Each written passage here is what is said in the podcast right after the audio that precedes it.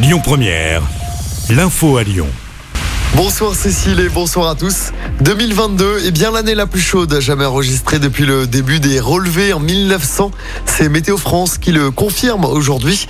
La température moyenne annuelle de 14,5 degrés a été calculée sur l'ensemble de l'année dernière. Jusqu'ici, c'est l'année 2020 qui détenait le record. Au-delà d'une année très chaude, 2022 aura aussi été marquée par la sécheresse et un déficit pluviométrique record de 25%.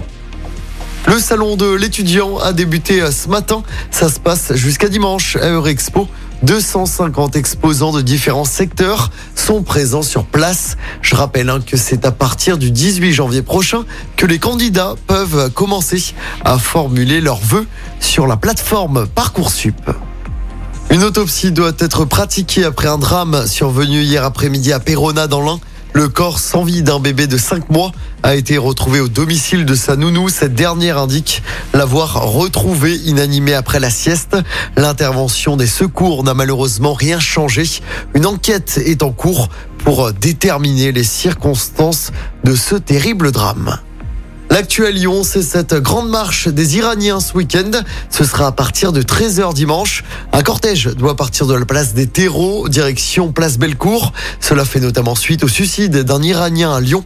L'homme de 38 ans s'était jeté dans le Rhône à la fin du mois de décembre. C'était pour alerter la communauté internationale sur les tensions et la répression qui secouent son pays.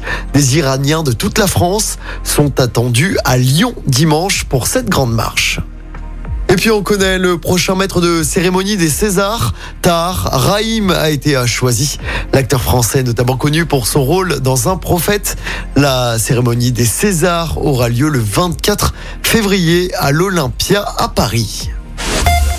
Passe au sport en football. Début des 32e de finale de la Coupe de France. Aujourd'hui, à suivre notamment le PSG qui se déplace sur la pelouse de Châteauroux. C'est à 21h.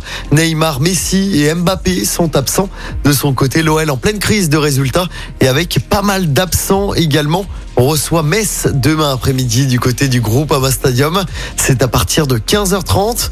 Et puis en basket, c'est le retour de l'Euroleague pour l'Asvel ce soir de la Coupe d'Europe. L'Asvel se déplace sur le parquet de l'EFS Istanbul. Écoutez votre radio Lyon Première en direct sur l'application Lyon Première, lyonpremière.fr et bien sûr à Lyon sur 90.2 FM et en DAB+. Lyon Première